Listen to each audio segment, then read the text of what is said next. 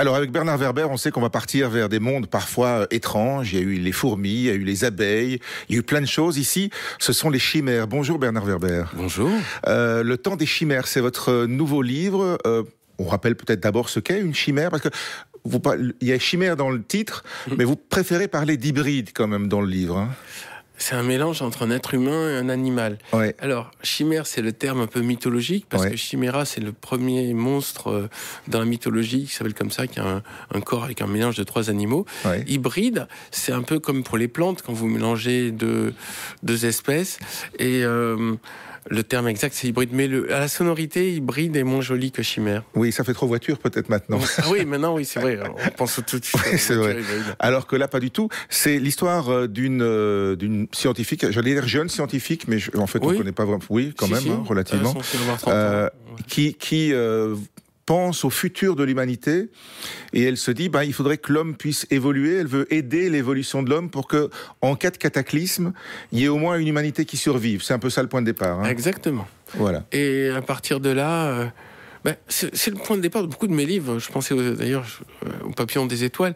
C'est ok, en imaginant que tout n'aille pas bien, que les choses ne s'arrangent pas, on a quoi comme solution de sortie? Et, euh, et elle, elle se dit, ben, la solution de sortie, c'est de changer la forme de l'humain, parce que nous sommes peut-être plus adaptés aux prochaines épreuves qui arrivent. Et donc, elle a, elle a une vision. Elle a une, vision, elle a une triple vision d'ailleurs. oui. André, elle a vision d'un projet qui s'appelle Métamorphosis, qui est de changer euh, l'humain pour peut-être lui donner des ailes ou des nageoires ou des griffes. Ou des griffes pour qu'il puisse aller vivre dans l'air, sous la terre ou dans la mer. Voilà. Voilà. Ça, c'est encore, c'est dans le tout début du livre, hein, donc on déflore pas trop. Hein, donc euh, voilà. Euh, alors, il va se passer euh, un truc, c'est que ça n'est pas très bien accepté, on peut dire ça comme ça. Hein. Quand le projet est découvert, bon, ça, ça se passe pas bien, quoi. Tout ce qui est nouveau doit affronter trois sortes d'adversaires. Ceux qui voulaient faire la même chose, qui regrettent cette fait piquer l'idée, ceux qui trouvent qu'il faut faire le contraire, et la masse de tous ceux qui veulent que rien ne bouge. Mhm. Voilà. Donc mon héroïne, au moment où elle propose son idée, on lui dit mais de quel droit voulez-vous changer la forme de l'humain Oui, vous vous prenez pour Dieu, quoi. Voilà. Quelque part, nous nous considérons comme une forme parfaite et sacrée. Ouais. Et là, elle a dit juste, ok, mais avec tous les problèmes qui arrivent, est-ce qu'on a vraiment, euh, est-ce qu'on est vraiment adapté, par exemple, au réchauffement climatique, aux inondations, aux tremblements de terre? Voilà, aux conditions euh, climatiques dans lesquelles on sera, enfin, nos descendants seront obligés de vivre dans euh, dans quelques années, si si on n'arrive pas à arranger un temps soit peu le bazar, mmh. si je peux m'exprimer comme ça. Alors, elle, elle part aussi d'un postulat qui est, en fait, l'hybridation est déjà arrivée dans l'histoire de l'humanité. Oui, bah déjà les mulets, c'est un mélange entre un cheval et un âne. C'est fait depuis l'Antiquité pour faire une espèce un peu plus solide. Euh, il y a les tigrons, mélange de tigre et de lion. Il y a les liagres, un mélange de tigre et de lion, mais là c'est le mâle et la ah, femelle qui sont différents. mais euh, il y a toutes sortes, il y a les zébranes, un mélange de zèbres et d'ânes. Il y, a nous, Bernard Werber, et c'est rappelé dans, dans, le livre, nous, qui sommes alors très très très très loin et pour une infime part encore aujourd'hui, un mélange de sapiens et de néandertal. Voilà, avec euh, 80 oui, oui. de sapiens, c'est entre 1 et 4% de néandertal, mais c'est vrai que nous sommes, nous avons tous une part de néandertal. Même vous Oui. Même moi. Moi, je suis à 2,7% de Néandertal. J'ai fait mon analyse de, de sang. et euh, la moyenne mondiale est à 2,2. Donc, nous sommes, c'est vrai, déjà des hybrides. Voilà. Et d'ailleurs, les, les, découvertes récentes en la matière tendent à penser que ce qu'on prenait pour un sombre idiot était loin d'être ça et que c'était euh, voilà, que c'était aussi une partie intéressante de l'humanité qui a disparu. Hein. Bah, nous avons un grand mépris pour tout ce qui, pour tous les humains qui ne sont pas des sapiens. Oui. Mais euh, le Néandertal a été équipé d'un cerveau de 1700 cm3 et nous sommes équipés d'un cerveau de 1350 cm3. Donc déjà au point de vue moteur, comme une voiture, vous voyez. C'est ça, euh, c'était une plus grosse cylindrée. C'est une plus grosse cylindrée, exactement. Et l'autre élément, c'est qu'il semble que le, par exemple, les premiers enterrements, c'était le Néandertal et c'était pas le Sapiens. L'idée de ne plus manger euh, papa euh, ni les ni papy, c'était le Néandertal. Il y, a, des références à Néandertal aussi dans, dans, dans, dans cette histoire, dans le temps des, des chimères, Bernard Werber. Euh, je ne sais pas si on peut appeler ça un livre de science-fiction. C'est alors c'est à la c'est à la chemin, à mi-chemin entre la science, la science-fiction. La philosophie aussi beaucoup quand même. Enfin, ça vous ah ressemble quoi euh, Merci. C'est c'est l'idée de se poser une question qui, qui sommes-nous et où en sommes-nous de notre évolution et euh, quels sont les nouveaux défis qui vont nous obliger à changer? Euh, là, tel quel, euh, il suffit d'allumer les, actualités, on voit bien qu'on prend une mauvaise direction. Et cette direction, on, dit, on dirait que personne n'arrive à, l'empêcher. On dirait, que le troupeau de moutons va vers la falaise et que personne n'arrive à, l'empêcher de, sauter. On parlait même du lapin dans, dans, les phares, je crois. Voilà. oui, il y a, ben, quand on regarde les actualités, on, a l'impression que y a une sorte de barbarie qui arrive et on ne sait. Qu'on pensait derrière nous. Oui, et on, ne sait pas quoi faire.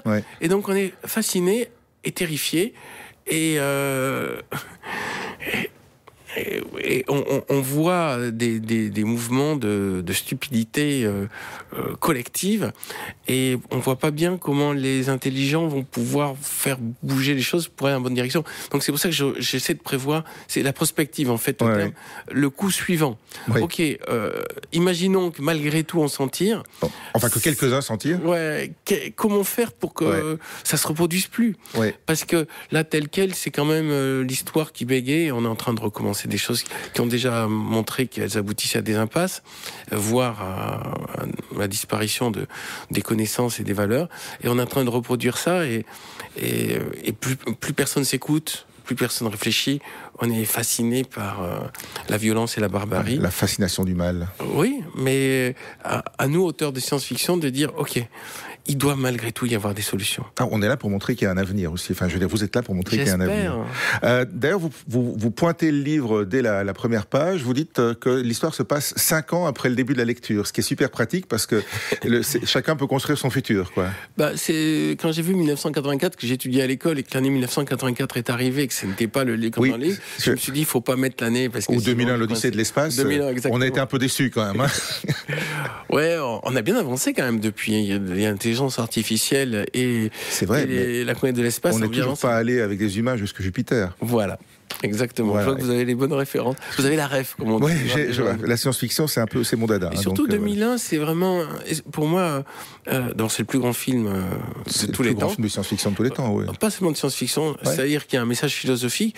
Et dans, c'est peut-être en regardant 2001 que je me suis dit, une histoire peut ouvrir la conscience. Hmm. C'est-à-dire, pour celui qui est prêt, bah, j'espère le temps des chimères va faire comprendre des choses, pas juste une distraction. Ils vont faire, vont comprendre qu'il il y a un enjeu. Il y a, quelque chose derrière aussi, parce que derrière la création de cette, de cette nouvelle humanité, de ces nouveaux humains, euh, en fait, on se rend très vite compte que les anciens humains euh, vont reproduire euh, ce qu'on connaît aujourd'hui, la méfiance, le racisme. Enfin voilà, c'est et il faut il faut aller contre ça, quoi. Il faut trouver une autre piste. Oui, c'est le cycle de la peur et aussi il y a une... Vous dites il y, a deux moteurs, c'est la peur ou l'amour. Il faut choisir le bon, quoi. oui, est-ce que vous en voyez d'autres? Bah non, c'est vrai. Euh, bah, en gros, euh, le, problème de la, de la peur, c'est que ça entraîne euh, la brutalité, et la brutalité nous ramène dans l'impasse. Donc, euh, l'amour, il faut pas le filer n'importe comment, sinon ça a plus de sens. Euh, c'est pour ça qu'il y a 500 pages dans mon roman. Sinon, je mets pile 500 en plus. oui, sinon je dis bon bah écoutez, il y a le choix entre la peur et l'amour. Je vous conseille de l'amour, mais faites vos propres expériences, vous, vous verrez bien. mais oui, si on se dit cette question, quel est le choix de la peur, quel est le choix de l'amour on trouve quand même euh, des réponses et, on a toujours ce choix. Alors vous, m'arrêterez si je vais trop loin dans l'explication ou pas trop déflorer, mais il faut quand même expliquer aussi à quel point euh, ce récit est euh, palpitant, intéressant et palpitant, parce que cette pauvre femme va échapper de peu à un attentat, on va l'envoyer se réfugier dans l'ISS, où ça ne va pas super bien se passer, sauf euh, sur le plan amoureux justement. Et à un moment donné, ils vont se rendre compte, les, pauvres gars perdus là-haut, que sur Terre, il n'y a plus rien, que la troisième guerre mondiale a éclaté. C'est la troisième guerre mondiale qui est le, point de pivot en fait de l'histoire. Ah oui, mais la troisième guerre mondiale, dans, le roman, ce qui m'a amusé, c'est de la régler en dix pages, parce qu'on ne va pas y rester. Ok, euh, c'est une péripétie. Euh, et et, en, gros, c'est un peu la faute des machines et de l'intelligence artificielle. Hein, donc, on a tout confié à des machines. Oui, c'est nous qui avons confié à, des systèmes automatiques. Mais vous savez, un peu comme la bourse. Euh, la bourse actuelle, quand il y a eu des crashs, c'est parce qu'il y a eu des automatismes dus à l'intelligence artificielle.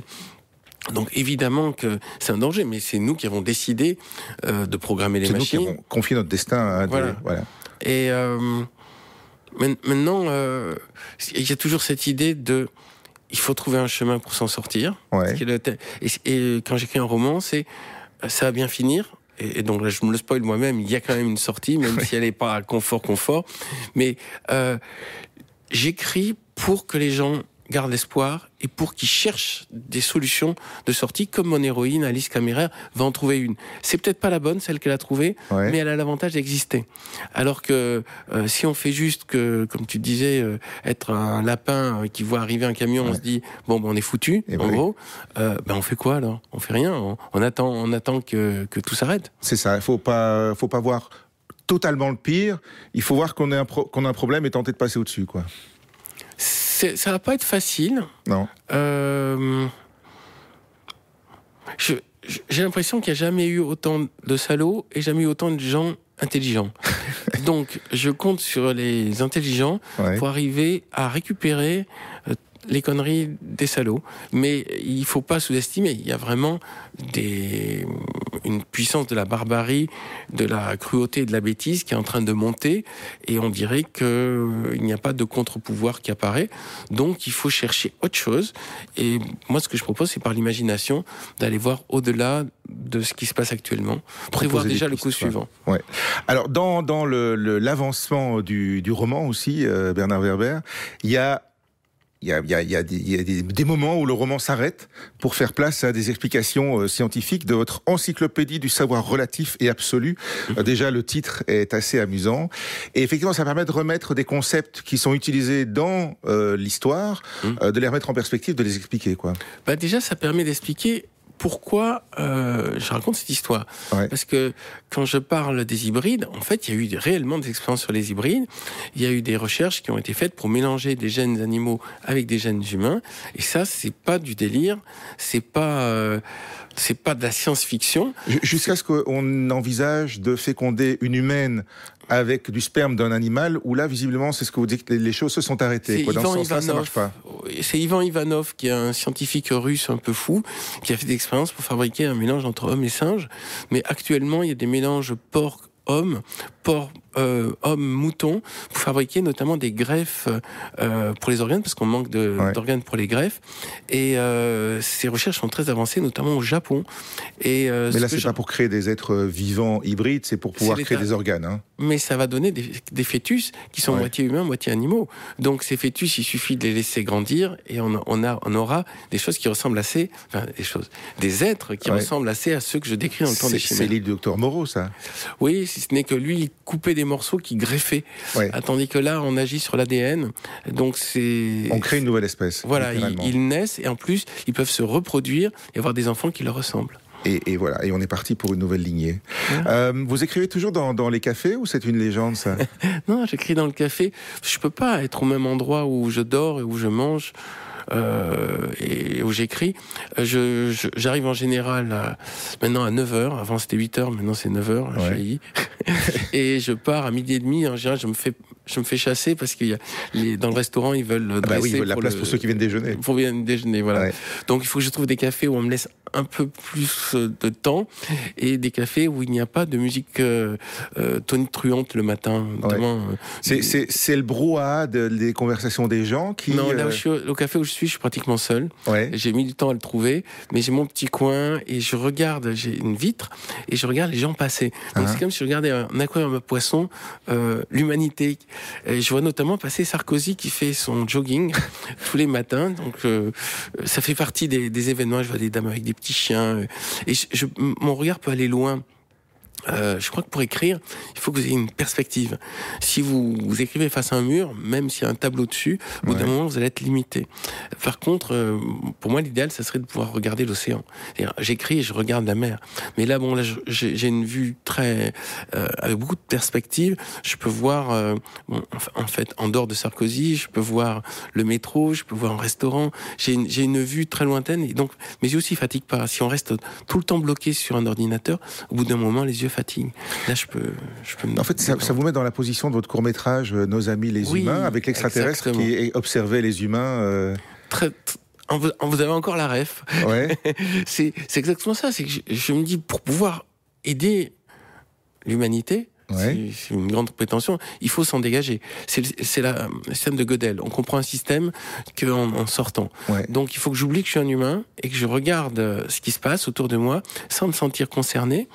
Et euh, c'est une déformation étrange parce que du coup ça me rend presque euh, étranger à cette planète. Et mais ça, ça nourrit mon œuvre. Ouais. Bah, et elle est prolixe parce que vous sortez un livre par an. Hein, donc, euh. ah, en fait, j'en fais deux, j'en publie qu'un seul. Oui, c'est ça. J'ai lu quelque part que vous, auriez voulu en sortir plus, mais ça fait bâcler. Euh, les gens se disent, s'il en sort deux, c'est que soit il a un nègre, soit il a écrit vite. Enfin, je sais plus, on dit plus nègre, on dit auteur fantôme. Oui, voilà. Et il y a une suspicion. C'est hum, Stephen King qui a dit ça. Il a dit qu'on en sort trop, les, et il en sort quand même deux par an. Mais il dit qu'il faut en sortir qu'un par an, sinon ça fait suspect. Et euh, moi, ma production est de 10 pages par jour et 10 euh, pages par jour je fais une sorte de premier mauvais roman qui est brouillon, qui me sert pour comprendre mon projet. Et là, je fais un deuxième projet. Chaque fois, chaque fois, je fais 500 pages. C'est-à-dire, je fais des brouillons de 500 pages. Et euh, par exemple, sur le temps des chimères, j'ai écrit 10 mauvais romans avant de trouver la formule qui me va.